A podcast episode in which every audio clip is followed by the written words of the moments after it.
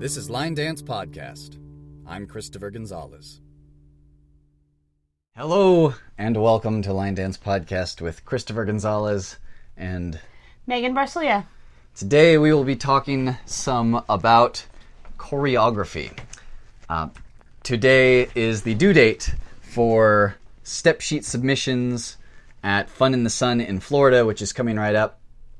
And I definitely... I paid for 2 entries into the competition. I know for sure what 2 of them are going to be, and the third is undecided. So we are looking at possibly entering previously choreographed dances from earlier this year, or finishing 1 or 2 dances that have been in the works for a while. Something about them continues to elude us, so today we will be going over an article entitled How to Choreograph a Dance When You Are Stuck. Choreography Outside the Box. This is from the New York Film Academy, which can be found at nyfa.edu. So now I'll get this opening paragraph going here. Setting dance choreography can be a daunting task. Whether you are a new or seasoned choreographer, you may find yourself at a creative block during some of the process. These are perfect opportunities to be daring and think outside of the box. Use whatever challenge you are facing to create something new. Choreographing is a work of passion and expression that can be rewarding despite difficulties that may arise. Oftentimes when people think of dance, they may imagine traditional ballet and jazz dance. In these more traditional forms, the choreography may follow the music exactly and use a structure such as ABA, theme, variation on the theme, and repetition of the theme. However, if you are choreographing in these genres or another one altogether, breaking this mold can provide satisfying results. The elements of dance include shape, space, time, and energy. These are important to consider when creating movements for your piece. Different use of these elements can produce varying results when choreographing. Be conscious and aware of how you use them.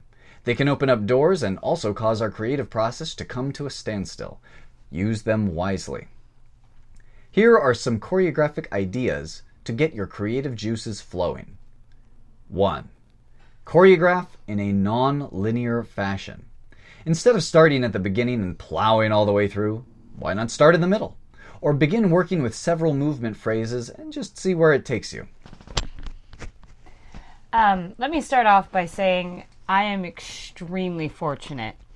I have several different individuals in our line dance community that have been generous enough to take me on as a pupil or at least someone they're willing to give feedback to, and I get a lot of my inspiration from them, and even just simple conversations with them, not necessarily like their specific dance styles, but as well as their dance styles, because there is certain points in which I connect to them through their dance. With that said, I take into consideration that people could connect with me through my choreography. Perfect example of the non-linear start in the middle or something like that. I was actually speaking with Kat Painter last night, and I was going over a very, very rough draft of a dance that I am 100% unsettled. It's not done for me whatsoever. I knew there needed to be adjustments. I just couldn't figure out where and what I wanted to do with them. So I sought her advice. And she was talking to me about one of my concerns, ironically enough, was from the ending going into the beginning. And so she said, well, that ending 4 counts hits it perfectly every time. So what I would do is I would start from those 4 counts and see what flows naturally after the end of the dance into the beginning, so it's not such a hard start, very obvious point that this is where the dance starts. I know I've done it with a couple other things where it's like, for whatever reason, it didn't feel right starting the beginning. There wasn't something that grabbed me that I wanted to start and hit that exact spot, but another 16 counts in, that was where I was like, I can see this movement. So I'm going to play with this movement here and see where the body naturally takes me. Mm. So it certainly works, not necessarily starting in the beginning of the dance. I think that was in the Linda McCormick and Gary O'Reilly interview as well, where they talked about their secret trick of starting like 5 counts in, because it's so hard to know. There's a lot of pressure on those first few counts. It's hard to know what's going to make the best first impression on people who are learning it, because you don't want to start with something cliche, and there's so many. Well, one of these days we should have an episode just talking about all the different openings there are in line dance, like walk, walk, triple of some kind, or walk, walk, walk, kick, back, back, back, touch, or back, back, back, whatever. Yeah. Or a couple toe struts. Like, there's so many different things that you see all the time. You think, well, how is mine going to stand apart? And until you come up with something that's just like genius, you know, nothing else is going to get done. Exactly. So get work on, you know, whatever other part later on in the song that you know you want to do something with. Like, for example, the one that I'm working on, they mention something about hands are up. His hands are up. I'm like, all right, there has to be some way to naturally make that happen, because people are going to want to do it when they hear it in the lyrics. It's in the chorus. Yeah. So if I can start from a place like that, or another part where they say swaying, I'm like, okay, so there has to be swaying there. Like, why would you do like a toe strut there? It doesn't make any sense. So then it becomes more like connect the dots. Like, get the spots you really want to hit first, and then when you feel comfortable with how inevitable they seemed almost, then you can transition into them in whatever way is most natural. And sometimes the beginning is just a transition. Maybe the spot you want to hit is at count 5. In the one that I'm working on right now, let's see. There's a part in the verse where it could be whole counts, but then there's another part in the chorus that is syncopated. And to me, it seemed more important to hit it during the chorus, because you're going to hear the chorus a lot more. Let's see what the word is on that. Let's see. Oh, yeah, they use the word away. So I know that whatever it is, I want to move in an away fashion, because approaching wouldn't make sense. But it's so close to the beginning that really all I'm doing with the first few counts, whatever they end up being, is transitioning into an away motion. Mm-hmm. So I'll hopefully be able to find something that like leads directly into that, because whatever the lyrics are on the first couple counts, like, they're unremarkable. They're just kind of set up words. It's not like they start with a big bang, like "Stomp Your Feet" or "Chase That Dollar," where you really like having that scuff on beat 1. Yeah. With this song, beat 1 and 2 aren't really that important. Mm-hmm. Yeah. Whereas I kind of have the opposite effect on the one I'm currently working on. Mm. The first couple beats for the verses, they're all right. But they hit so hard in the chorus that it's like you really want to accent those. So it's a matter of, all right, which one's more important? Or can I find a move that actually hits both appropriately? Mm-hmm.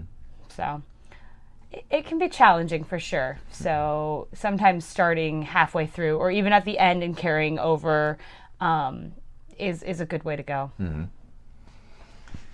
Number 2, use improvisation as an impetus for movement, phrases, or overall dances.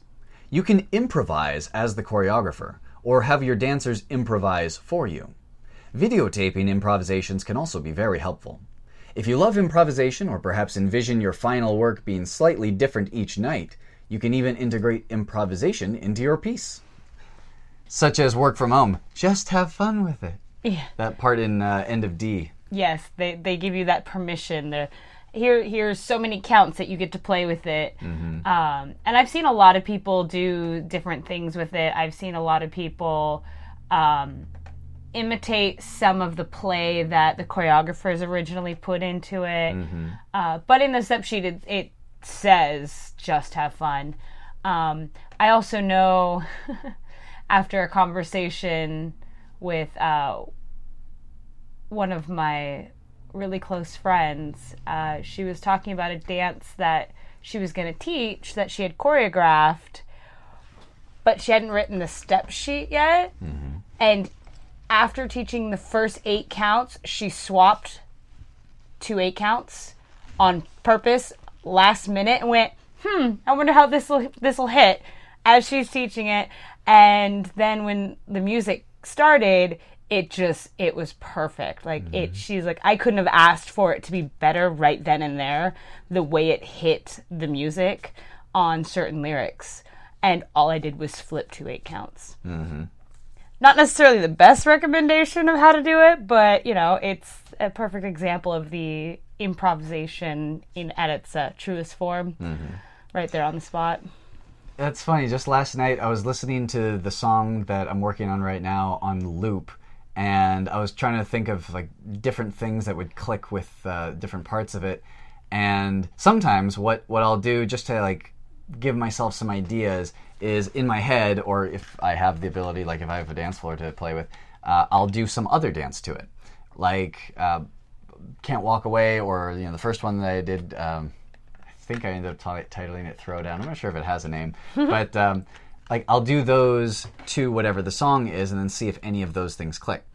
And last night, I actually used counts from the other one that we're working on, a much slower, lovey ballady song, and I cut the first 1, 2, and 3, 4.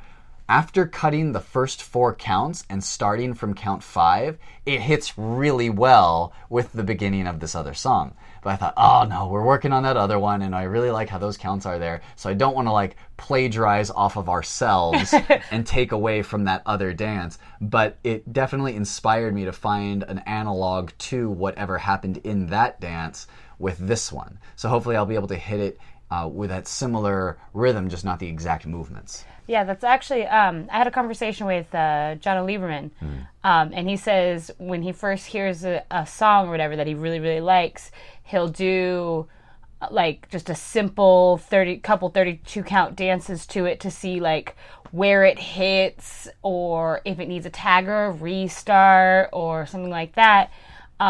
Just to kind of get a feel for the piece. Mm-hmm. And then he'll go and make his, movements accordingly from there. Mm-hmm. But it's certainly another thing to keep in mind, just kind of seeing and feeling how it may hit with other movements that you're already familiar with and how then you can adjust them so that it's not an exact replica, but mm-hmm. maybe that one sway or that hold really just hit. Mm-hmm. And so it's okay, no, I want to make sure I hit that moment right there. That was really cool. Mm-hmm.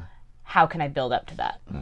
I also like what they mentioned about video recording, because we did that with Jono on our last visit to LA. We had my GoPro and just had a few minutes unattended in the Tesla, what would you call it? Tesla dealership where he works, and put the music on. Just had the music on loop and started moving to it and seeing, what felt like motions that you'd want to do in the final, but just kind of naturally shifting weight, moving in circles, traveling. Having it all on video helps you remember what you did that you liked. I don't know how many times I've done what did I just do? Yep. I almost had that. And then, I never quite remember exactly how it went. Mm-hmm. And that can get frustrating. This is when it is invaluable having a co-choreographer, because I know that helped a lot during Can't Walk Away. Yeah. Things would just happen. It's do that again. Yes. Let's see. For improvisation, also just being in a safe space, I find helps a lot. Because if I'm really going to let go and just see what weird stuff comes out, I don't want to have roommates walk in and say, what are you doing? That looked really weird. And then you're just done for the next hour. You don't want to do anything. So if possible, make sure that you can improvise and play in a place where it's okay and you can feel all the emergency breaks, everything has been let loose. And I know for some people alcohol helps. It's not really my thing, but I've heard stories, as we both have, of very interesting dances coming out of very drunken sessions. Yes. Coming off your safe space thing, that is absolutely crucial. I know for me, even working in the same room as someone, no matter how much I trust them or I know that they're in their own corner doing their own thing, their back is to me, it's a very self-conscious thing because of the fact that for me, choreography is very, very vulnerable. Mm. You are showing yourself in the choreography, and that exploration process can be scary. It can be very intimidating. And so I have to be in the right frame of mind, in the right environment, in the right safe area. And that can be really hard to find every now and then. Like, you get lucky, but it can be really challenging in your day-to-day activities. Mm-hmm. So if you can find that and hold on to it. Yeah. Yeah, I think one of the things that, like, I don't know, stresses me out when I'm in that middle process before things are done is when I'm done, when I feel like I've made the best choices for every count across the dance, then I can stand behind it, I can put my name on it, I can say, this is what I did, and I'll show it to anybody who wants to see. But until that point, if somebody says, like, wow, that was really ugly, like, why would you choose to do that? That was, like, hey, I wasn't done yet. Like, that's not fair. You can't judge me based on things I was trying. And then I would, probably escalate into some spiral of, like, don't look at that, get out of here, whatever. Because I don't want my name attached to that yet. That was just the experiment. That was not the finished product. Yeah. Yeah. Number 3. I like this idea. Choreograph without music. If you ever feel stuck choosing music, or you are working with a composer creating an original score, try choreographing without music at first. This will create a dramatically different effect on the relationship between the dance movement and the music.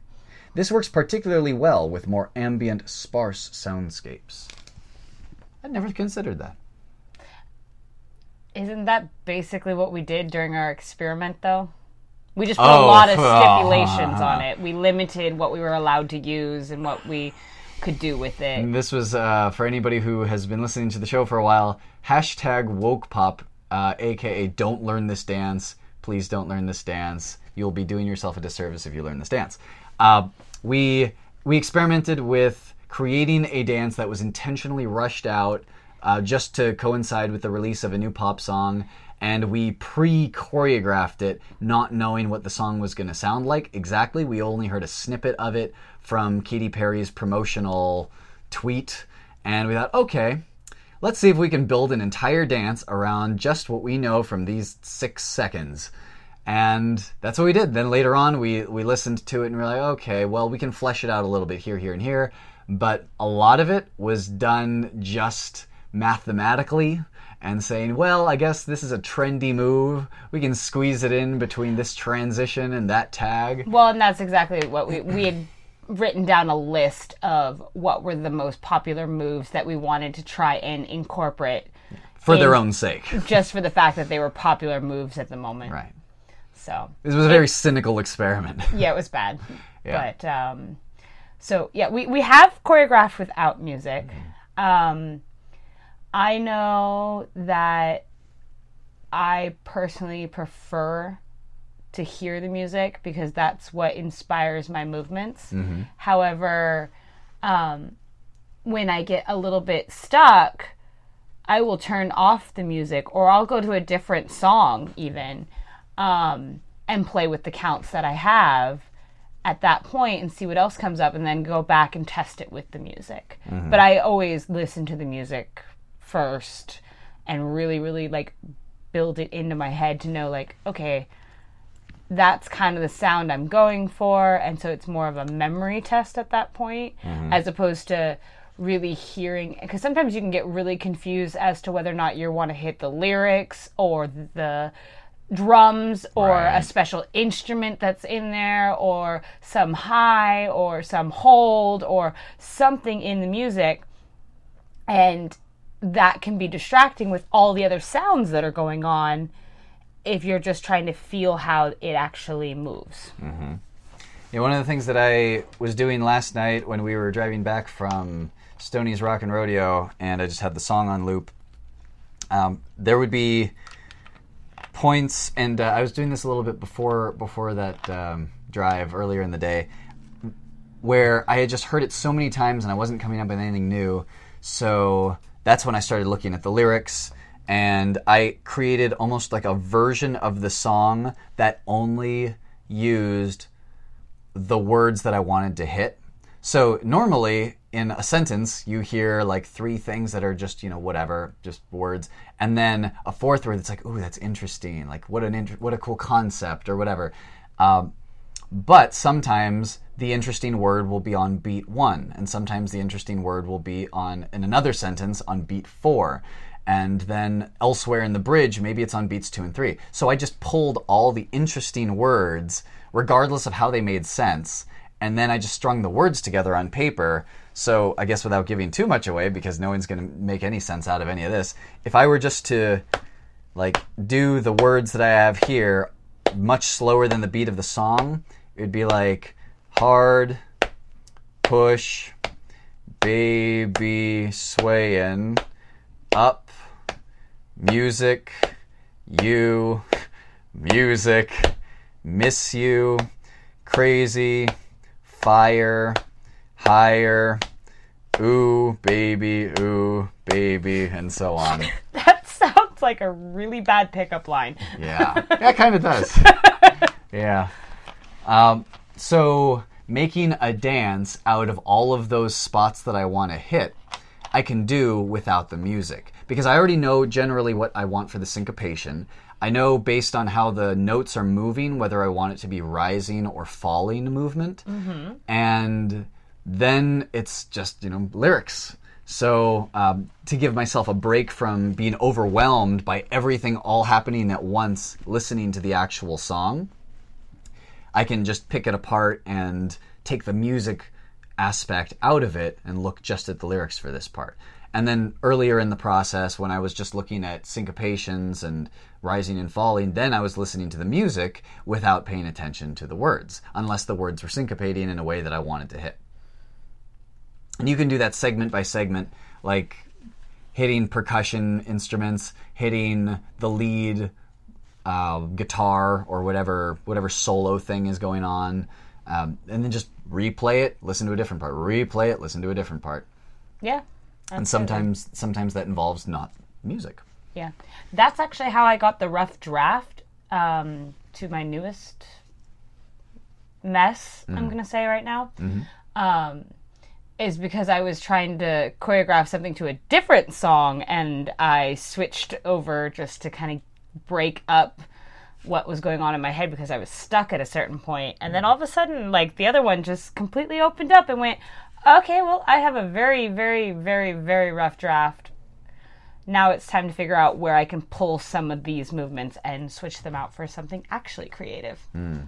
Yeah, I have some transitions like that as well, where I know that I want it to hit generally like 1, 2, 3, and 4, so I'll just throw in like a walk, shuffle right. But I know that's not going to make it into the final because that's boring. Like sometimes a dance only needs to be basic steps that are just recombined in a way that you haven't seen before, and those can be fun. You know, those dances can be fun. They just kind of give you a little bit of a break, you know? Yeah. And then some songs you're like, no, I need to like get weird. I need to feel like this is innovating a little bit, especially when you've already reserved some parts of the song for transition movements. Like if they're saying something about turning or leaving, I'm probably going to throw in a turn. But if I'm doing a turn there, then I don't want to just like waste the next 6 counts or whatever by doing turn and then another turn and then another turn. Like I want to do something that hits the music still but is more appropriate to that particular part. So those fillers I kind of label in my mind not to get attached to. Yeah, exactly. Yeah. Number 4, look at the basic elements of your dance. shape, space, time, and energy.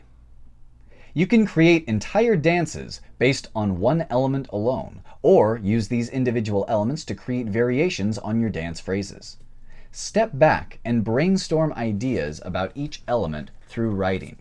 Then explore your ideas through movement. Through writing. That's an interesting one. Shape is a big one that people have warned me about. Like, what's the shape of your dance? Where is it moving? Which I guess in that point would be space.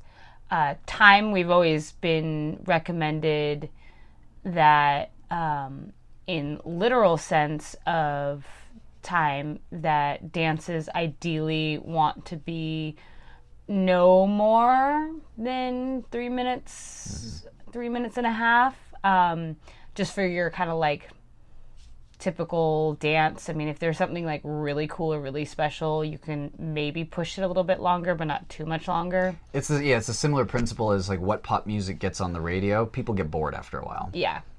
And then energy, my thought process on that one is like what you're trying to express, what is the overall feel of this particular dance. I know shape is one thing that I'm currently looking at when it comes to the one we're currently working on, because I have a very almost set idea of how I want it to look, but figuring out how to make it look like that is a whole different ballgame. But I want it to look a certain way because I think it would really be interesting, one, but two, I think it would complement the song more if it looks in this particular shape as opposed to any other shape. It'd be very thematic for what the kind of dance or song it is. Like what the singer intended would match well with the shape that we have in mind. Yeah, exactly. Yeah. With energy, you mentioned something that came to mind. There was a popular country song that came out on the radio somewhat recently, and a whole bunch of people put out dances for it. And I've seen a range of ways that people have interpreted it. One of the things that I remember somebody mentioning about one of them was, and I think it might have been that person's first dance that they choreographed, they said that for what the song was trying to do, because it's kind of very casual, drive-in, do-do-do-do-ba-ba, there was a lot of footwork happening, and it didn't really seem appropriate for the mood of the song. The song seemed like you're just kind of grooving, and maybe one person would think that's more like sweeps and rocks, and somebody else, for whatever reason, thinks that's a lot of weaves and box steps and kickball changes, and depending what the person who's listening to the song is feeling, they might be able to find a dance that works for them. But overall, you'd probably want to match what the majority of people would hear when they hear that song. And if a lot of people are hearing just kind of a grooving weekend back road kind of song, then your dance is probably going to appeal to the greatest number of people. Not that that's always the most important thing to consider, but if you want a lot of people to enjoy it, then a lot of people are probably thinking they want a dance that feels like weekend grooving, sweeping, and not a lot of work. And that gets really hard to interpret, honestly, because it's wherever you are currently at in your connection to that song. True. It's very possible that the majority of the people hear that groove or whatever, but for whatever reason, this particular choreographer felt a different connection to that song. I mean, I know that there's been songs that I've shelved months ago because I wasn't ready to even get my toes wet in the idea of choreography. And going back and listening to them, looking for new music, I'm kind of like, what was it about this song that I wanted to dance to? Right. I don't get it. And that's only one example of the difference you can hear in music, and that's me. I originally wanted to do something to it, and now I don't. So it's kind of interesting that I alone can have a difference. and then you add in other people and what they may hear. It's one of the good things about seeking out feedback, mm-hmm. because people are going to hear different things, but it's most crucial that you are true to yourself and what you want to express. Mm-hmm. Yeah, at the end of the day, it's your art. Exactly. And they're just there to give you what they think they hear or what they see, which could be completely different. Mm-hmm. And that's okay. You know, you don't have to go with their stuff, or maybe they have like an amazing suggestion that you're like, no, you're so right. I don't know why I didn't hear that before. Thank you for pointing that out. Now I can't not hear it. Mm-hmm. So then now I can play with that. Yeah, there have been some songs that I've gone back and listened to as well that were on some of my older wish lists where I would...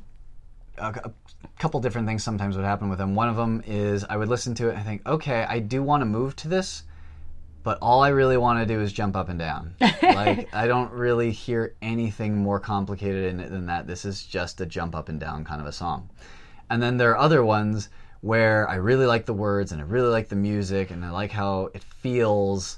They're like, it puts something, some kind of energy into my body, but... every time, because sometimes they're a weird tempo, it's either too fast or too slow to actually move with the beat. Mm-hmm. I think, you know, maybe all I really want to do is just drive with this song playing and imagine things that are happening in the song. Because when I do any of them, it doesn't really work out. Right. It practically speaking, it just does not fit.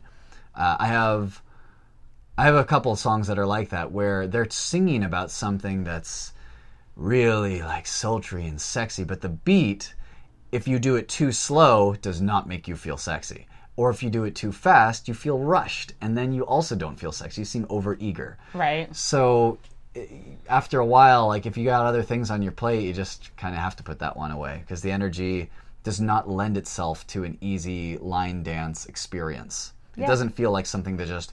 flows and unfolds from, oh, the song is playing, I must move like this. Like Pieces, very easy to just hear that and your body moves into it. Pieces by Dustin Betts. Everybody, I'm sure, who's listening to this already knows of it or has learned it, so yes. Not much more I need to say about that, but yeah, definitely a good example of natural movement to the music. Mm-hmm. Time is kind of related with that, where I'll hear a song. And we actually just had this experience recently. We were listening to new music we were thinking about choreographing to. And after a while, we were like, oh, yeah, good beat, but... oh, wow, the song's still playing.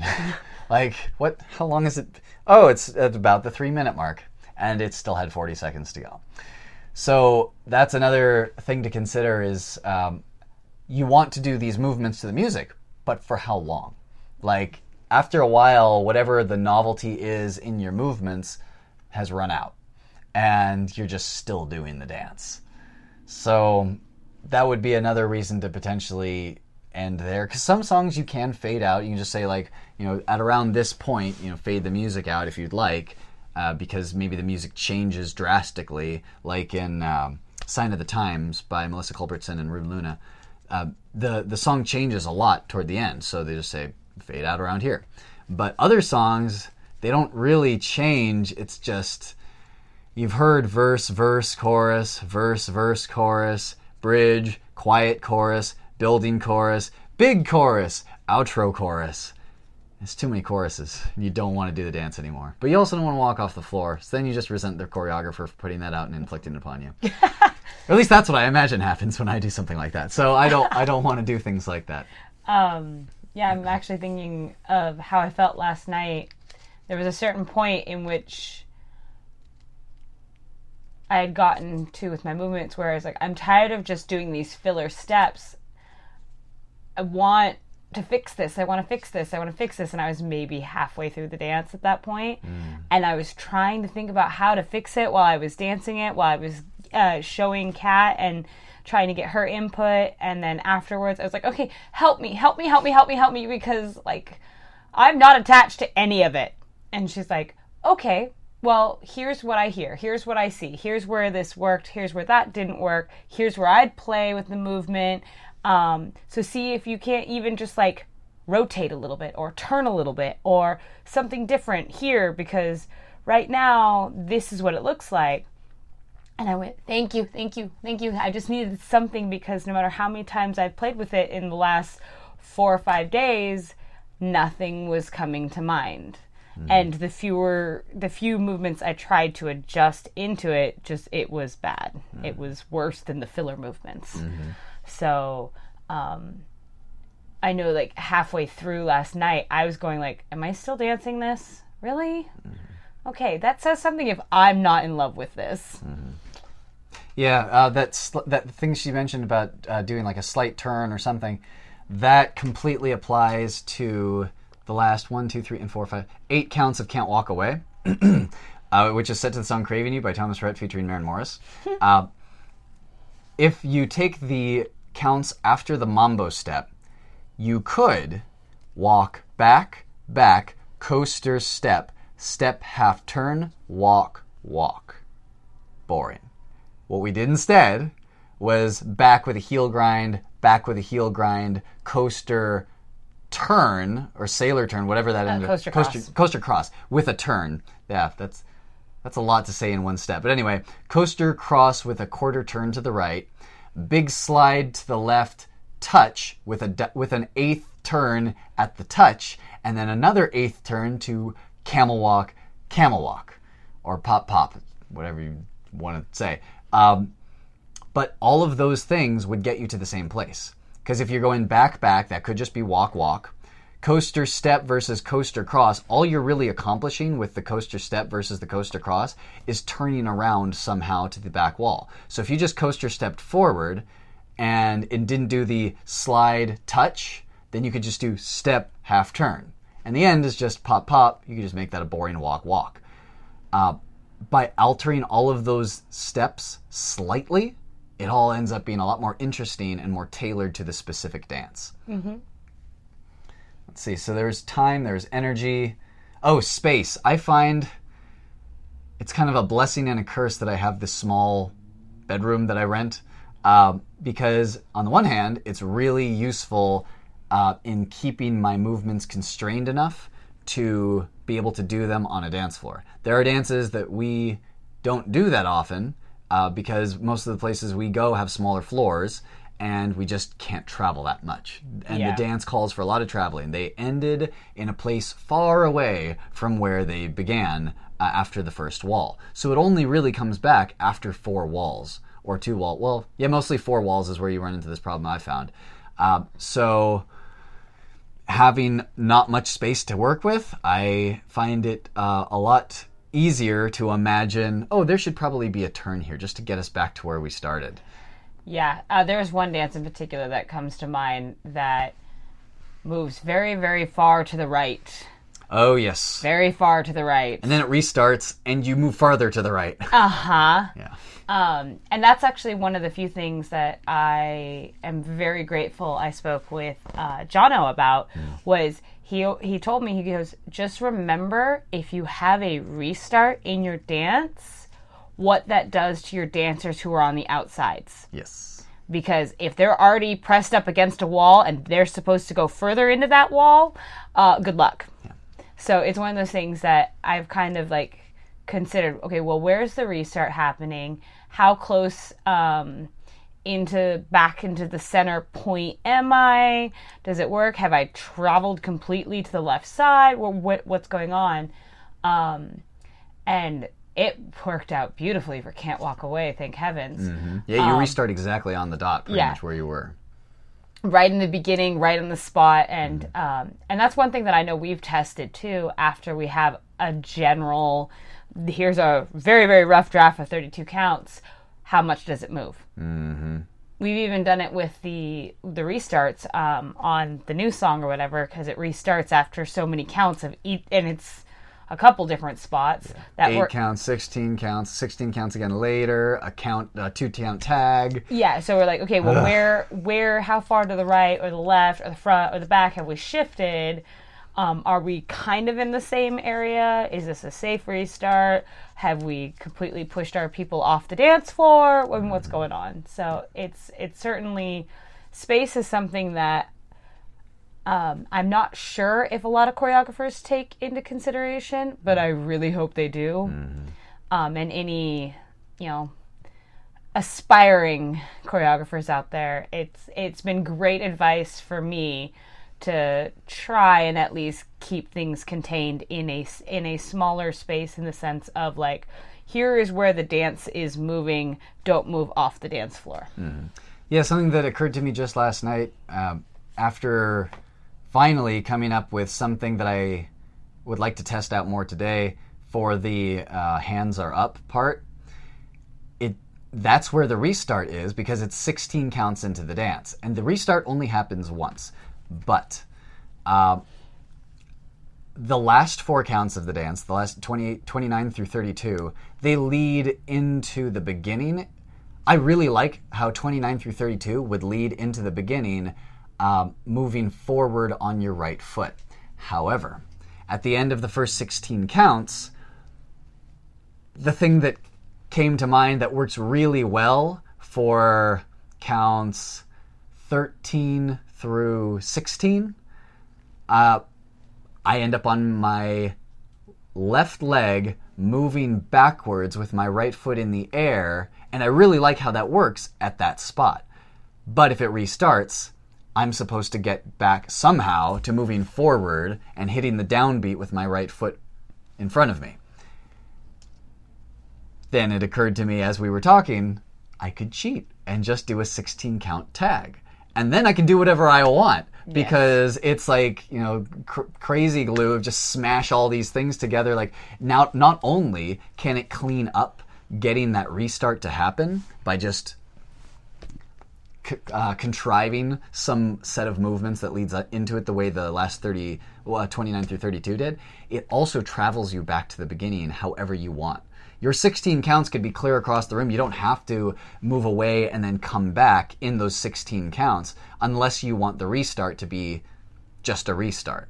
If you want to move away at the end of the 32 or whatever, and you need to get back to that spot, then just, travel, do whatever, walk, side and cross, as long as it doesn't look like you're just walking to get back to that spot.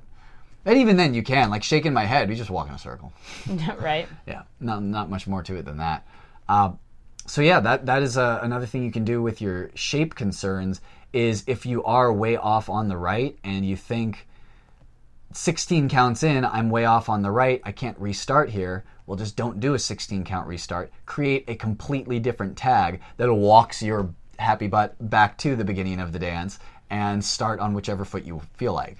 Yeah. Some people might not like that because they don't like tags. They would rather just learn the dance and then know that they're supposed to restart the dance they learned. But, I mean, if it doesn't work out that way, then, I mean, tags are not, like, illegal in line dance. Some people will learn it with the tag, and some people will decide it's not worth their time. Or they'll just learn a different dance that does the restart and doesn't have the issue yours does. Yeah. Also, what was the other one? Shape. That is something I definitely considered in the dance K is for Kicks, which is now available on Copenhagen Line Dance Web and all those other good websites. K is for Kicks. It has a K step in it. It also has kicks. It starts out with heel together twice on the right heel. And then you do the same thing on the left. And then, if you imagine yourself looking at it overhead, you make the K step shape, and then you scuff and do a quarter turn to your left. Or you brush, whichever you'd prefer to think of it as, whichever part of your foot is touching the ground. Then, having turned a quarter to the left from your original K shape, you complete the K by stepping to the right, holding, and then touching, and then stepping to the left, holding, and touching. That's the vertical part of the K. I felt very proud of myself and very clever. So if anyone wants to go learn K is for Kicks, it's to the song Feel It Still by Portugal the Man. Or if you'd like a song that's about 30 beats per minute slower, I think 25 to 30 slower, you can also try out the song Kicks by Paul Revere and the Raiders, because it also very cleverly hits parts of the music where they say, kicks, it's harder to find. And of course, you're kicking when they say that. So, that was one instance where I found the shape was part, definitely a strong part of the choreography. I noticed that also in Ain't Too Cool. It's by, I think that's the one that's by TB2, where it's Trevor and his two Brendan friends. It makes the shape of a T, sort of. Because you're doing the scuff, you're going back, you're going forward, and then you do your diagonal step to the right and diagonal step to the left. So if you just kind of ignore the diagonal, you're moving to the right and to the left after having moved back and then forward. Then you move to the right, you turn around, you go back along that same path, that same column or row or whatever, and then when you do your turny thing and you finish the dance facing a new wall, you're on the top, the hat part, of an uppercase T. And I thought, this was choreographed by Trevor Thornton. TT. And here it is in the shape of a capital T. I don't know if he ever noticed that, but I thought it was pretty cool. The one shape-wise, now that you're speaking of actual shapes, is Nobody's Second Best by Camille Sherdown, set to XO by Kelsey Ballerini. Mm-hmm. She actually has X's and O's shapes in her dance movements, which I thought was absolutely adorable and very creative. So yes, you can definitely have fun with your shape of your dance while keeping it interesting. And it also gives you chances to visit other walls, even if you're making a one-wall dance. I know that I think it's Second Chance Waltz that Michael Barr showed us at Dancing for the Dream.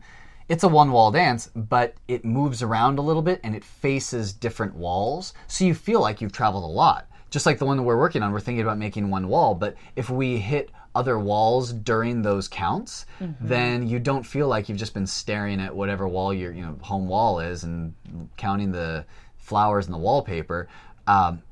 You actually are moving around, you're seeing things, you're having a journey, and then you get back to the beginning. So depending what shape you use for that, you can just do like a cross formation where you move away and then come back and then move to another place and then come back and then hit the other two. You can also do a box where you go to one area, one corner, and then move to the right and then move to the right and then move to the right after making a quarter turn every time. Or with Can't Walk Away, ours is more of a T because you hit three of the walls, but you never hit that fourth wall. So it kind of, in a way, seems to focus the action on your, in my opinion, since it's a, as Joe would say, right-dominant dance, like we start a lot of our movements with our right foot. It keeps a lot of the action on your right side. So your mind, your brain, is thinking about what's going on the right. When we do the rock, recover, triple, and then the full turn, we're ignoring, as we do our shuffling triple, we just kind of ignore that left side of the triple, and then afterwards when we're doing the slide touch, we're like facing the right side again. So it, I think probably, maybe for other people, I know for me it helps a little bit. It keeps your mind from wandering and figuring out, where am I? Because I turned right last time, and now I'm turning left this time. It just organizes your thoughts to remember, it's probably to the right. I don't remember exactly, but I'll just do something with my right side, and I think it'll be all right. Whoa!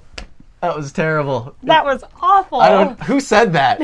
It just came out of my brain. Anyway, but that might help you remember. So, yeah, take that as you will. Shape, space, time, and energy. That's number 4. Number 5, choose to create a piece outside of the theater or in a non-traditional space. You could make a site-specific work in a park or produce a concert in a black box theater to help break up the frontal monotony of theater dance work.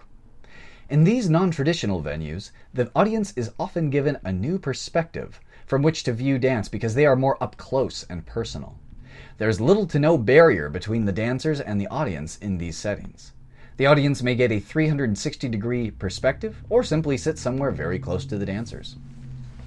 I know that, if I may give a shout-out, Andrea Molbauer, who runs the blog and podcast Dance Like Everyone's Watching, she does or at least she has been doing more with site-specific work quite a lot. And in episodes that she has put out in the last few months, she's mentioned how it kind of frees up the mind to think differently. Since this whole article is about how to choreograph when you're stuck, that's definitely a valid way to think outside the box, is to actually walk outside of the box and dance there. Yeah.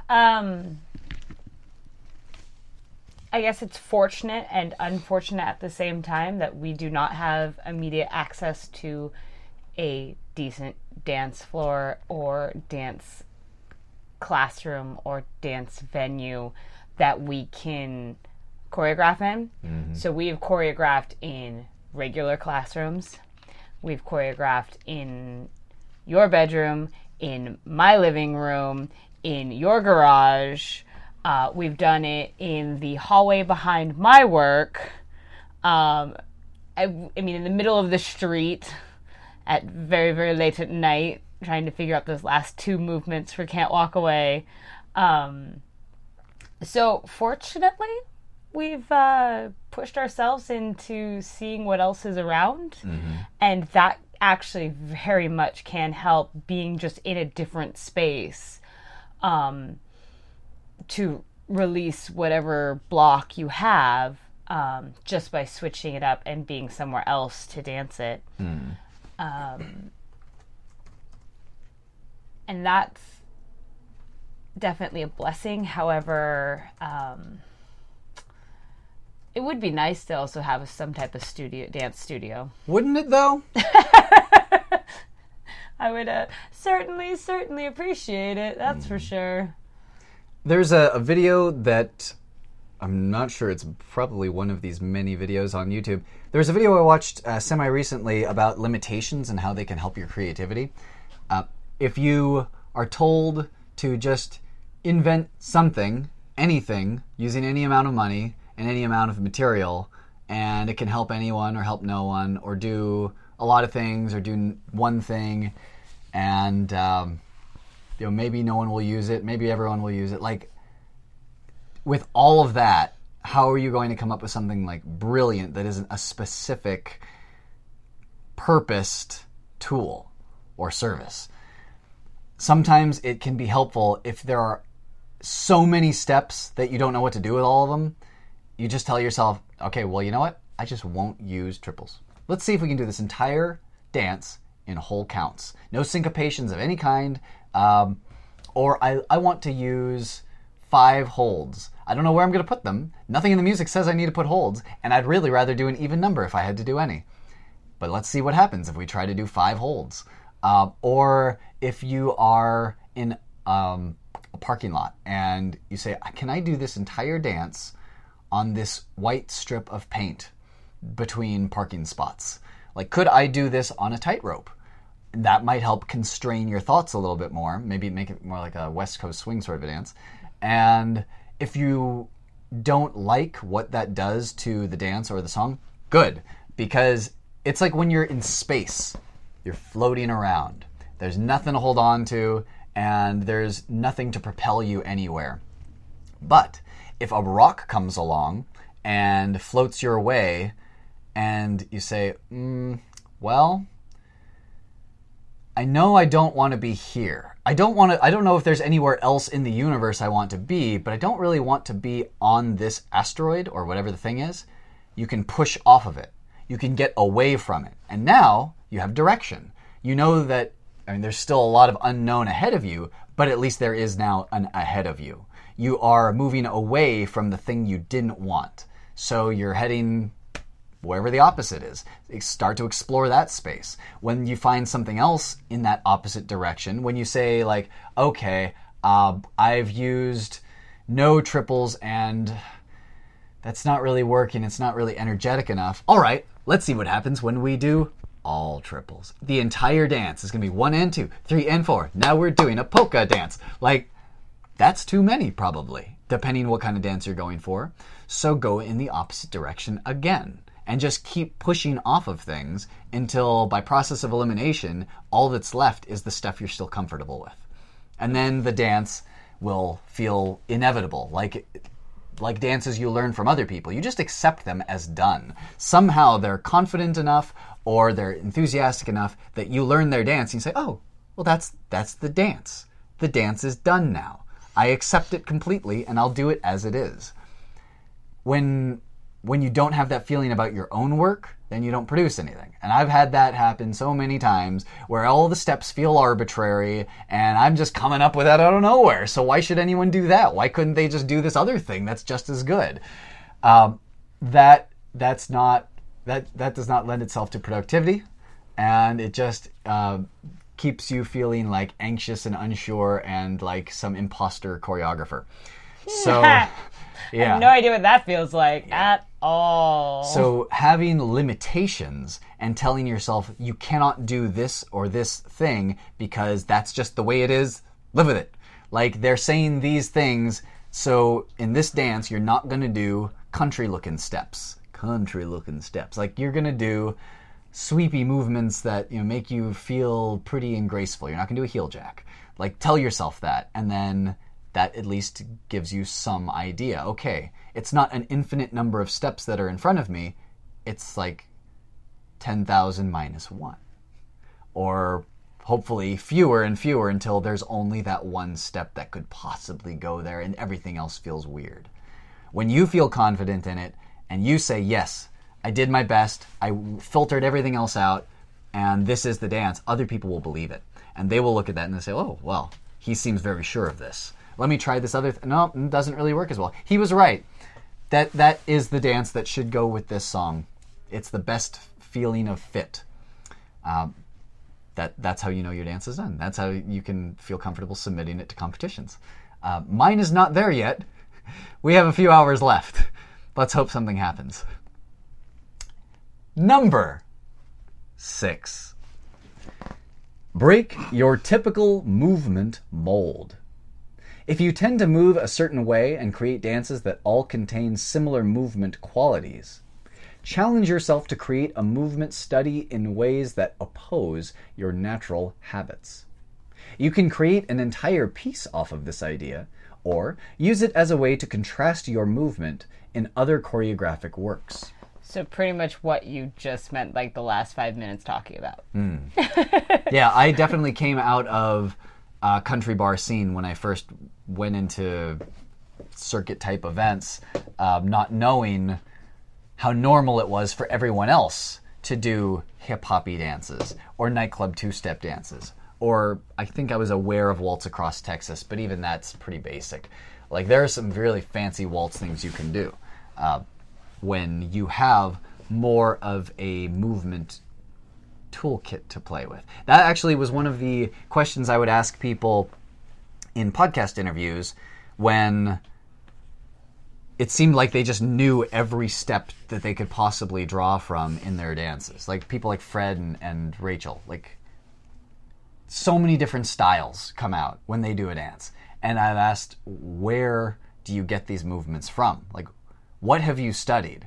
What do you experiment with so that you could even conceptualize that movement going there? I've noticed Shane McKeever has been doing a lot of that lately as well. Even with a beginner dance he put out somewhat recently, he does this thing with his arm and opening up his knee, and I think, how did you come up with that? Like, it works from what I can see. I've never done the dance itself. Like Bollywood 45, another example of unusual movement. I think, is that Jose and Guillaume, I want to say? I'm not really... Let's look it up rather than just be wrong and offensive. Let's look up Bollywood 45 line dance. And this is... Oh, look, is that Vivian? That is Vivian. Vivian 2 is one of the first videos that comes up when I search this. And it was Guillaume and Jose. I see that dance with like the little hand movements and the jumps to the diagonal. And I think, what did they watch or what class did they take that even showed them it was possible to do something like that? Because everyone else who has never seen that before would probably be thinking, okay, I could probably do like a heel together here, or I could do like a toe strut, because that's what I know, like that's what I'm familiar with. If you have an opportunity to expose yourself to new movement, first do it, and then tell the rest of us what it is, because we could probably all use more exposure to non-traditional movement. Sometimes I'll just get really loose. I'll just throw my arms and legs out everywhere and just see what happens. Or again, I'll try the opposite of what's normal. If you're used to doing toe heels and every dance you've ever done has been toe heel, see what a heel toe feels like. Maybe it feels a little weird, but maybe you can modify it and then make it work. And then people will look at that and like, oh my God, so innovative. How did you know you could do that?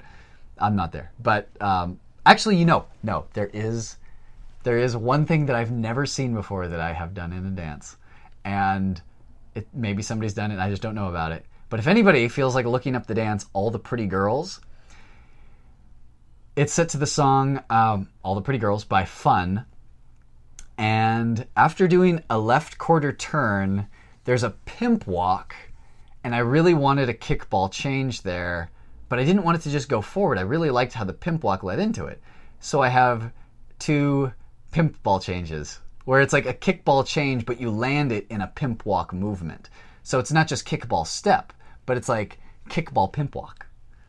And it fits. It feels really good to do it there. It's like da-da-da. You're like pushing your shoulders forward and then bringing them back as you're doing the kick.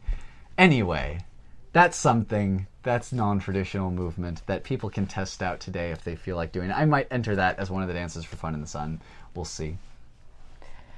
Yeah, I know breaking your typical movement is... much easier said than done, because your body moves natural to you, not to other styles or other people, and it's certain movements you have to learn. I know that it's been extremely informative choreographing with you, because we have such different dance styles. So to find that balance in between us has been very informative for me, and it's something that going into the couple songs that I've been playing with lately, I've kind of incorporated a little bit of how I would describe like your style, just so that I can get a different feel than how I normally dance, which allows me to grow as a dancer. So it's definitely helpful to break out of your normal, like, okay, well, I want to put this here, but what if I tried something that I've seen somebody else do, or even just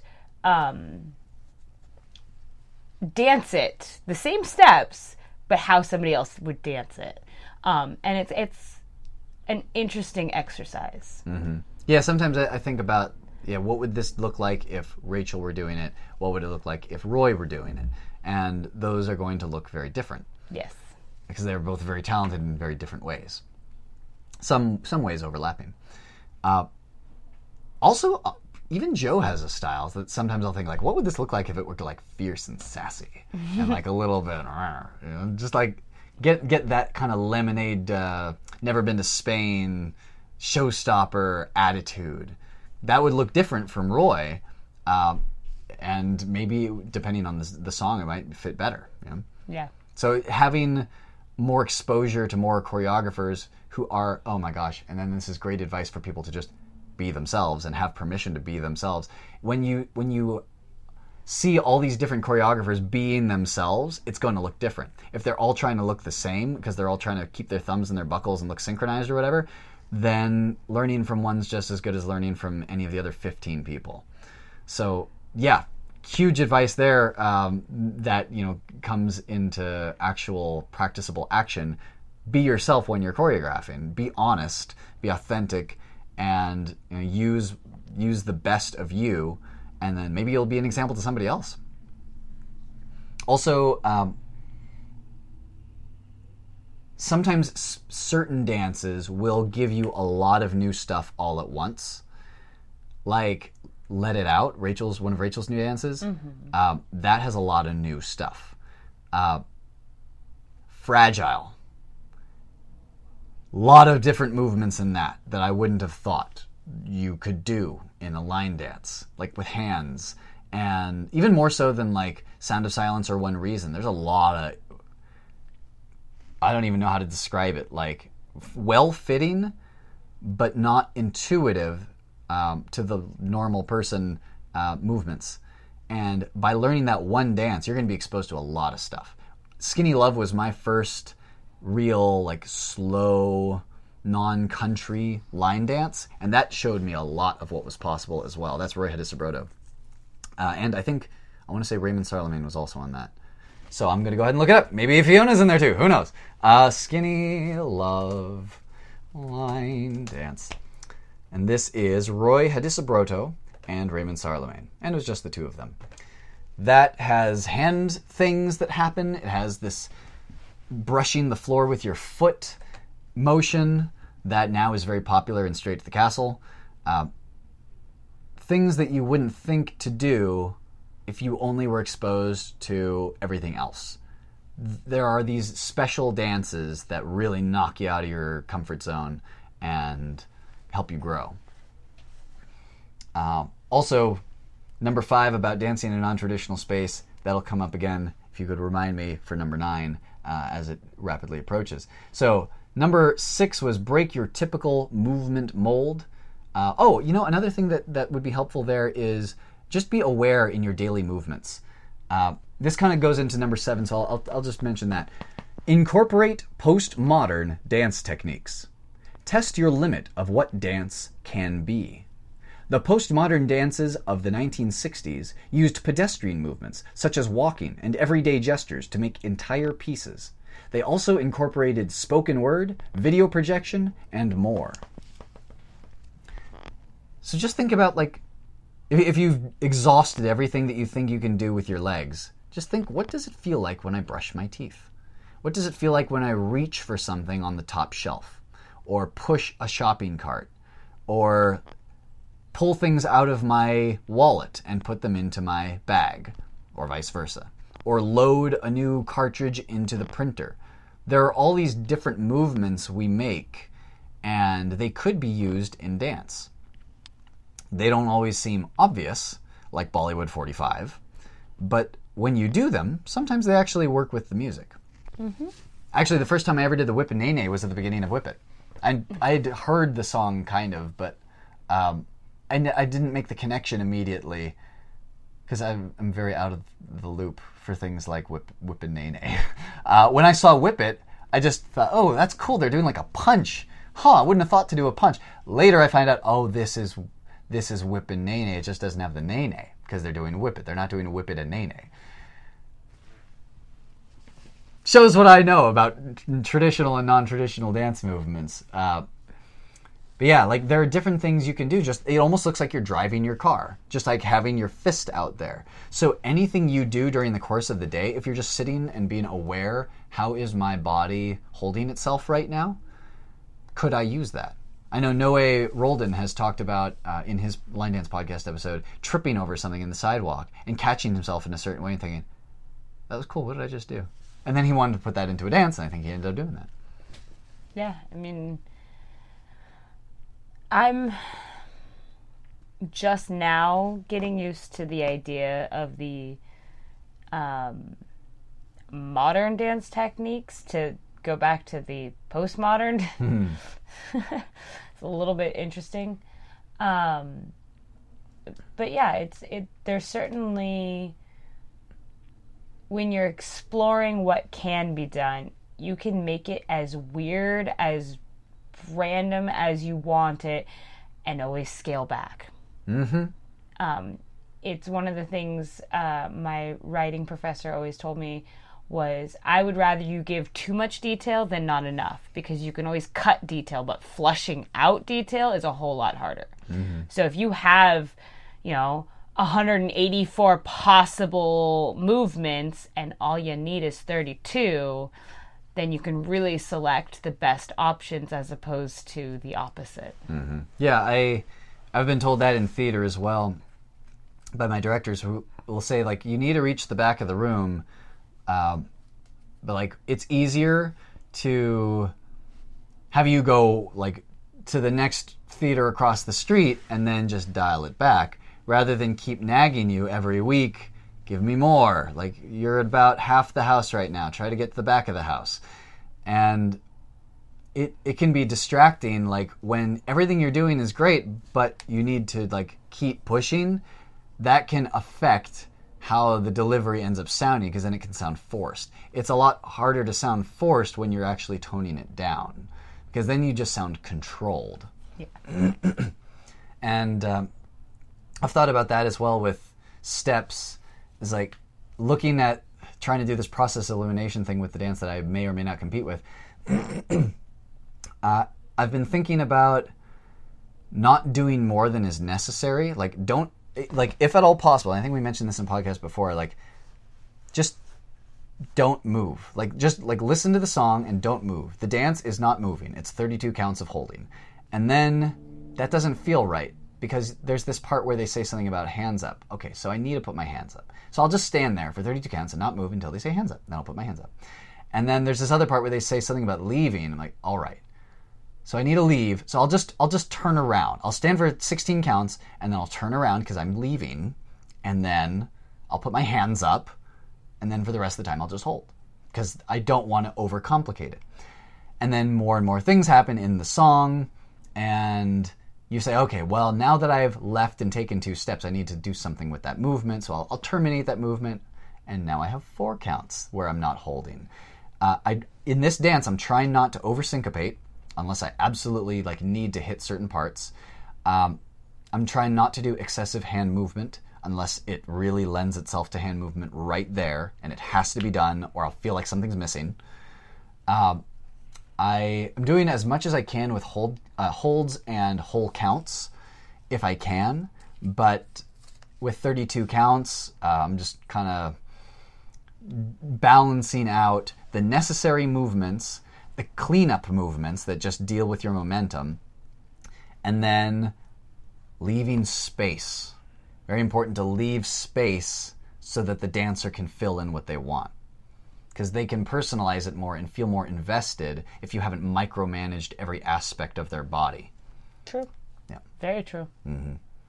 That's why for some dances, they are very rewarding to learn and complete with all of their crazy movements, but I will sometimes just have more fun with and request a dance that doesn't demand so much, because then I can play. And sometimes we dance to play, not to perform. Exactly. Yeah. Number 8, make your work multidisciplinary. If you ever feel stumped for ideas, consider how you can use other art forms or something seemingly completely unrelated to dance to create a new dance work. For example, you could incorporate live music or live painting into the dance. Another idea would be to work with a scientist or anthropologist closely on a topic that interests you to base movement from. First thing that came to mind was a towel. Yes. Was the towel. Yeah. Would you like to give any context? Just, I mean, I would be shocked if anybody doesn't know of Do Something Crazy. Well, there are dances that he has done, that Guyton has been part of, involving hats and knee pads. So if anyone would like to inform me more about those, I haven't seen them in person. So yeah, if anyone wants to give me context on, like, what are these things I've heard about with hats and knee pads in other dances. So. Mm-hmm. Yeah, but that was the first thing that came to mind, was using a towel. Mm-hmm. I know I've seen some fans. That was kind of cool. Yes. Seeing people actually use fans during the dance, besides just to fan themselves, but like as an extension of themselves, or to hit a certain movement. Mm-hmm. That's certainly props are certainly something you can incorporate, which then gives you a whole new feel for the dance. Mm-hmm. And ideas, and definitely opens your range. I was actually, I guess this is kind of spoiler alert, I was playing with the idea of a mystery box and getting a bunch of things from, like, the cheap local dollar store or party store or something like that, and just throwing them in the box and bringing them to Sonoma State Line Dance Club for one night for class, and be like, okay, everybody pull something out, and I want you to figure out how to use this in a dance. Give me 4 counts or 8 counts of something, just to push them to a whole new level so that they can grow and expand. And you can come up with some really cool things. You can come up with some very goofy things too, but you know, who knows, maybe that's the next big hit. Mm-hmm. So, and it's a fun, goofy process, and you know, because of what has been created at Sonoma State Line Dance Club, it's a very safe environment, mm-hmm. that I can see several people having a lot of fun with it. Mm-hmm. So, yeah, that's kind of what we do with the podcast to some extent, and just in chats we've had about line dance in general, is taking anything at all and connecting it to line dance, mm-hmm. and just smashing things that you wouldn't think together and saying, all right, because we are humans and we are sense-making machines, there is a way that this actually works. Because if you take the broader view that everything in the universe is connected in some way, and we're just... I think Steve Jobs has a quote that's something like, you can only see the dots... You can only connect the dots when they're behind you. Mm-hmm. So then I think I had posted on my MySpace or Facebook, like in 2008 or whenever it was, I don't know. If it was MySpace, it was older. But... it was something like, see the dots and then connect them.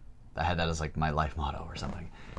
That's kind of what I've been doing with line dance, is just see what are the significant things that I should be paying attention to, and how can I draw them into the line dance world, like virtual reality, immersive 360-degree video. Those have made appearances on my YouTube channel at various points. Dancing in different locations. You know, what would this dance look like on a pier, on a cliff, in the middle of the road? Well, now we know, because we've done it with Can't Walk Away. Sometimes I think about, what would line dance look like on a space station? What does it do to your concept of walls when you don't just have 1, 2, 3, 4 going around you, but you also have up and down? Now you flipped over, you're now upside down. Are walls 1 through 4 still the same, or do you have to rename them, like north, south, east, west, and then up, down? Like, how do you rotate in a, like, usually you rotate a quarter turn or a half turn. How do you do like an upside down half turn to the diagonal? Like, what would that dance look like? What do you use when it's not just your legs on the ground? When we think of dance, we think about a relationship with gravity.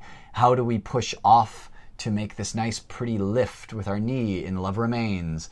Or in When You Love Someone. Like, there are all these different things that we just kind of take for granted as being byproducts of our relationship with gravity. But if you didn't have that anymore, what would you do? Like, how do you use... I mean, when you're floating in the middle of the room, the space station, how do you push off of anything? How do you start the dance on one wall, and does the entire dance consist of you moving by pushing off of this one and then using your hands so you don't hit your head at the wall above you? And then how does that change things like spirals? When you just spiral like once and then you land it. But now you can do a spiral and a sweep and an arabesque and never touch the next wall. That's all happening in space as you're moving from one diagonal of the space station to the other. These are the things that make... You. I was going to say us who we are, but that is... That multidisciplinary approach to line dance, I think, is what is going to make things very interesting going forward, because we have, like... Darcy DeAngelis and Kayla Cosgrove, with the dances they've competed this past year.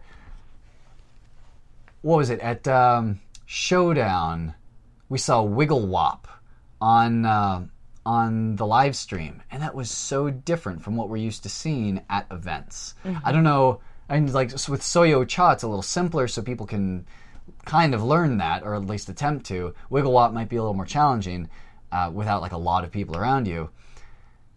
But it's just exciting to think that that's a possibility, that you could do something like that. It's allowed and it works. So then it really breaks your mind open for what else could we do? What have we not considered?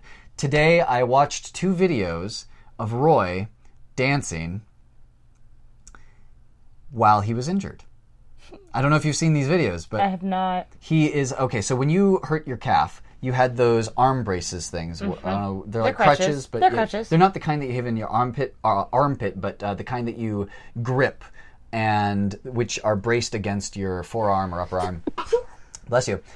Roy, during one of the night's performances, he does part of it in the chair, just where they're sitting. He and Lorenzo Golo Evans, I think, they're the two who were tutting and using the crutches as props. And he created an entire performance with that limitation. And it worked. Yeah. And then... Doesn't surprise me. For another one, when he was demoing... Which dance was it? His new one, Somebody Wants You. Or Someone Wants You, something like that. He... In the middle of, I want to say it was Neville and Julie who are on his left and right, he's doing the dance with his hands in the air. Like, I'm sure we've done that, like, just sitting in the car when, you know, we can't get up and dance, but a song comes on, we'll, like, do it with our hands. But he does it, like, impeccably. You can follow the movement of his hands, and it's what they're doing on their feet. So all the different things that you can do, like, what for when they're saying multidisciplinary, that's one of the ideas that I don't want to give too many spoilers about if I ever release this video. One of the things I've thought about is what would this dance that I've choreographed look like in not just different locations, but completely different contexts, such that it's still the same dance, barely, but in ways that you would never have imagined could be done while still being that dance. Yeah. So we'll see if that dance comes out, or that dance video comes out in the next few weeks at all. That would be fun. Yeah. Multidisciplinary. Story of Line Dance Podcast. Number 9, which as I mentioned relates somewhat to number 5. Mesh genres. Have you ever thought about making a hip-hop nutcracker? You could use modern dance techniques in a musical theater piece, or ballet in a tap number. The possibilities are endless.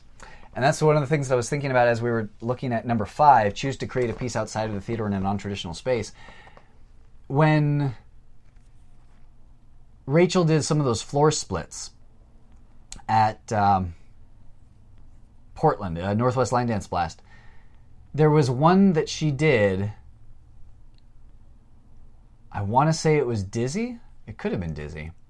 It was one that I knew. And it was to a hip-hop song. And I had never done that dance to that kind of music before. And I thought, okay, what would this look like? Because these are pretty basic movements. So if I just did them with more of like a pimp strut or like heavy chains around the neck, so I'm not just standing upright and la-la-la, spinning around in circles, but now I'm like, swinging it around. Mm. Yeah, I'm thug. I'm thug. I got street cred. Anyway. The neighborhood kid doesn't count. Neighborhood kid? Yeah, whatever kid gave you your street cred. Oh. I think I count. Even if my gold chains are invisible. Anyway, that's how you keep them clean. It's just like you can't see them. It's also how you keep them from getting stolen. That's true. Which leads me back to non-traditional place. If you are in like a shopping mall and you're thinking, what would this dance look like in a shopping mall versus in a back alley somewhere or on the streets of Paris? How would that shape the way that you do the dance? How would you do it at a kid's birthday party? How would you do it to a group of senior citizens? They are all going to connect with it in different ways depending on who they are and what life experiences they have had. So if you want to get really weird about it, like that's a good way to think about it for people. Like if you're dancing among kids, you want to maybe simplify the movements but make them look energetic and fun. And for elders, maybe you would want to keep the movements simple but show them in very like elegant, dignified ways that they can feel confident in. Whereas the kids just want to bounce off the walls, so then you can over-exaggerate movements. Mm-hmm. If you want to get weird, think about how would this look like in a city dump. If I were doing this dance among a bunch of like discarded televisions and parts of cars, how would I modify this dance so that I feel at home with them?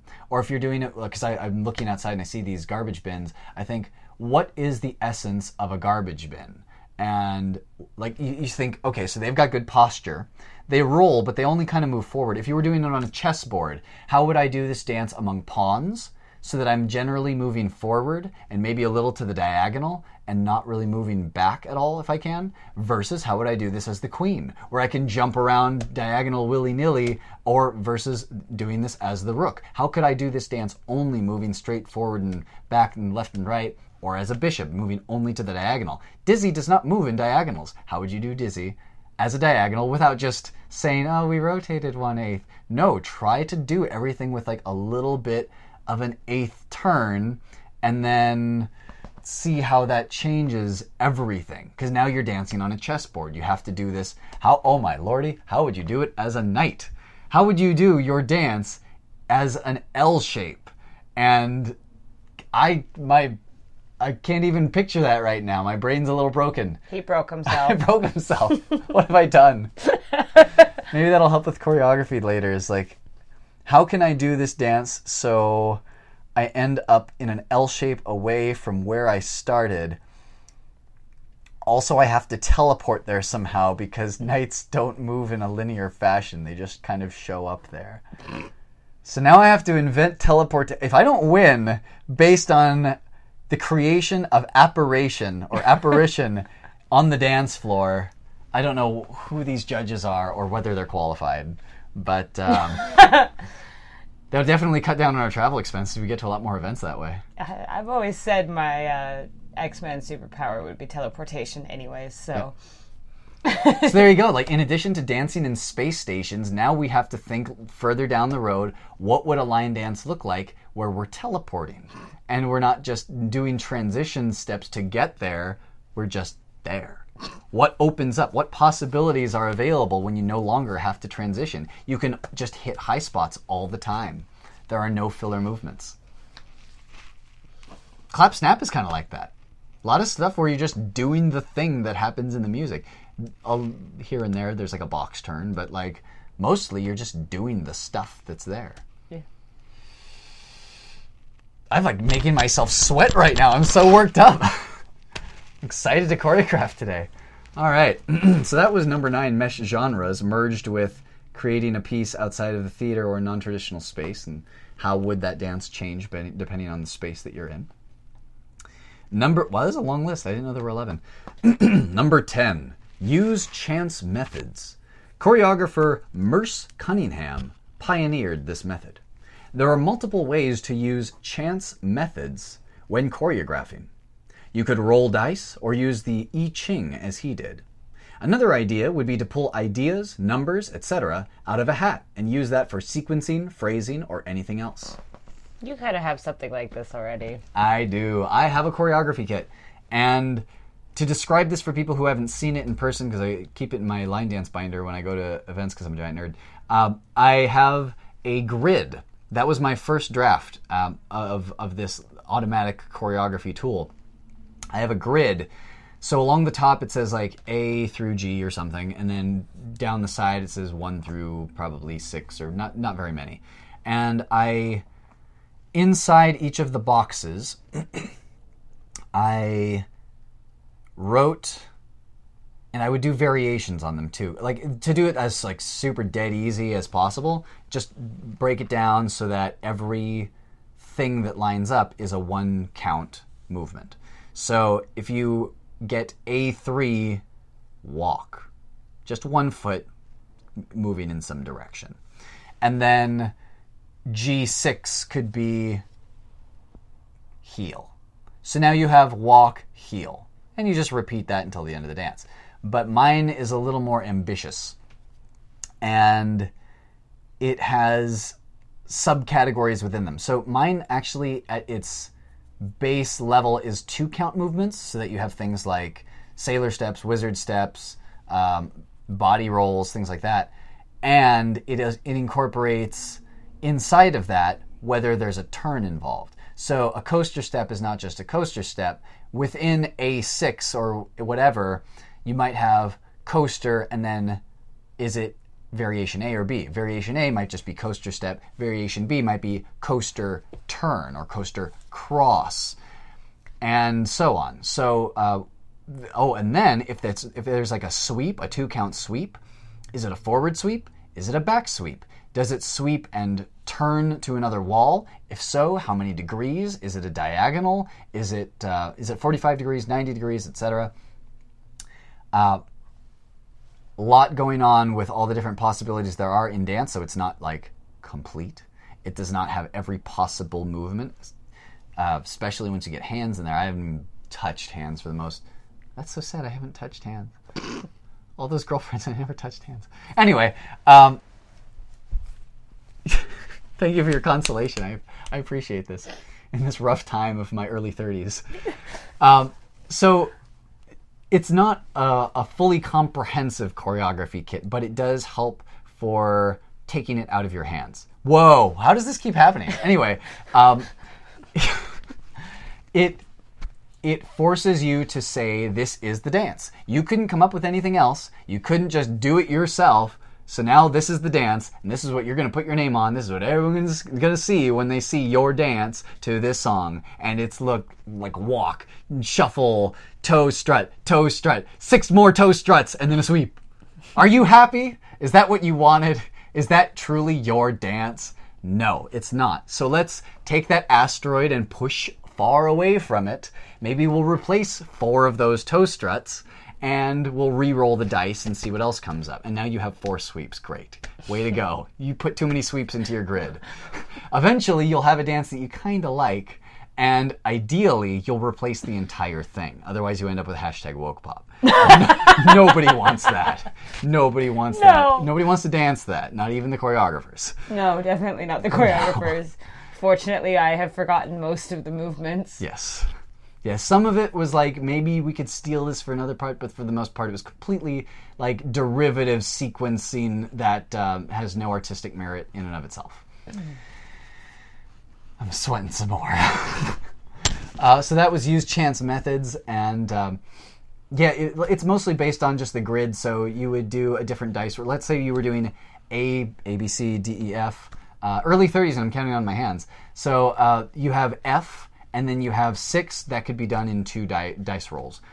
You have one for A through F, and you have another one for 1 through 6. If you're a nerd like us, and not that we've actually participated in much Dungeons & Dragons, but I personally have like 20 and 10-sided dice just because I think they're fun. Oh, I have so many 20-sided dice, It's kind of ridiculous. So then you can expand. You can go letters A through, I believe that's T.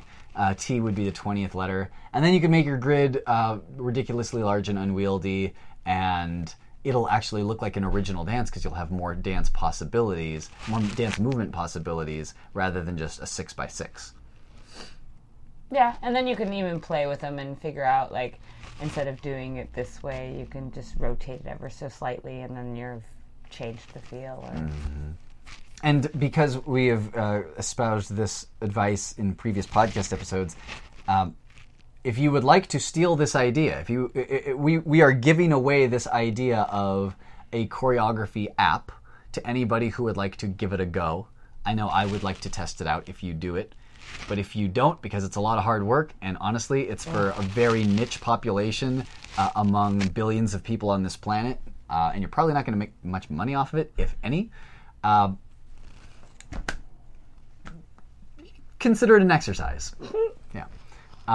We'll probably end up doing something like that just because that's who we are, and we have free time to learn programming so that we can do a choreography app that 3 people will use, 2 of whom are us. That's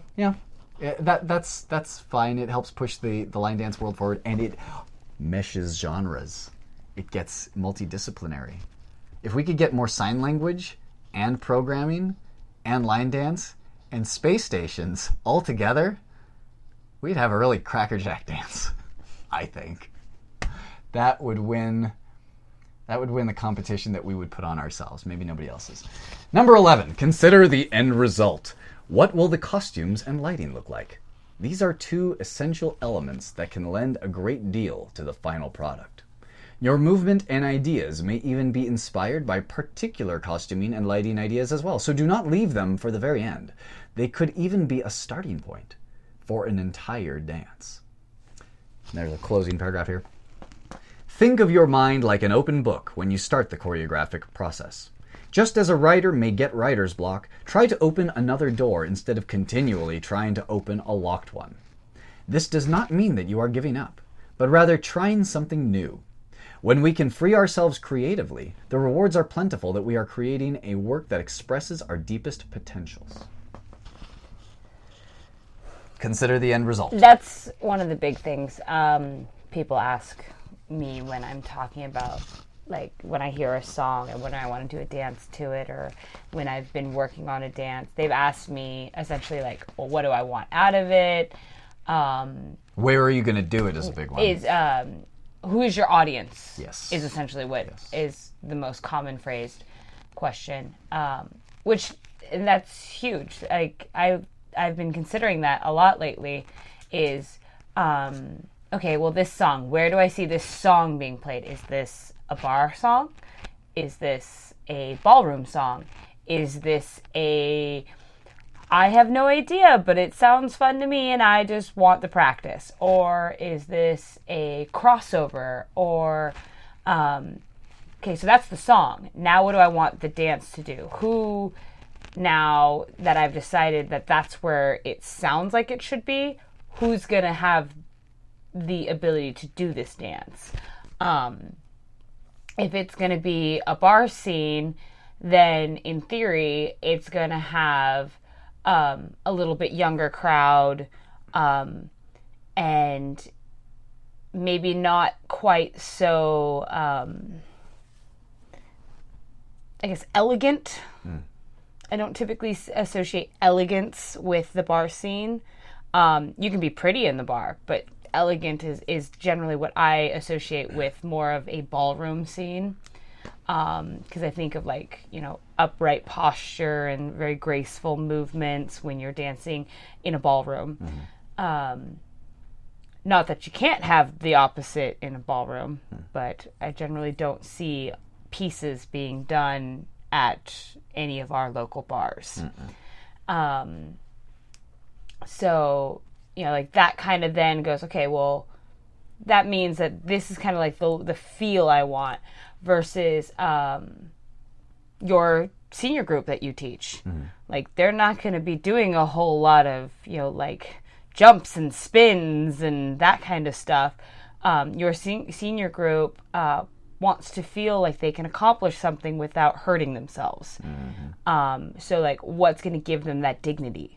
And so, like, that end result is where it's like, okay, now what am I looking for? What do I want to express with this song, with my dance, to which audience? So that's generally where I go. Hear me out on this one. Okay. So there's a lollipop on that shelf. Oh, dear Lord. And I thought, okay, incorporating the concept of lollipops. At first I thought, well, you shouldn't dance with a lollipop in your mouth because you could fall and then jam it in your throat and choke and die. Okay, Mom. I mean, Dad. I mean, I'm awkward. Anyway. Oh, God. Anyway. So then I thought, wait a second. What is the essence of a lollipop? Because it's, I mean, when you think of a lollipop, you have a very clear idea in mind. Like, you have the central structure that is non-dissolvable, which is the stick. And then outside of that, you have this material that is congealed into a solid enough form to look like something. But when you consume it, you surround it and you break it down into its constituent parts, and then those parts are burned for energy.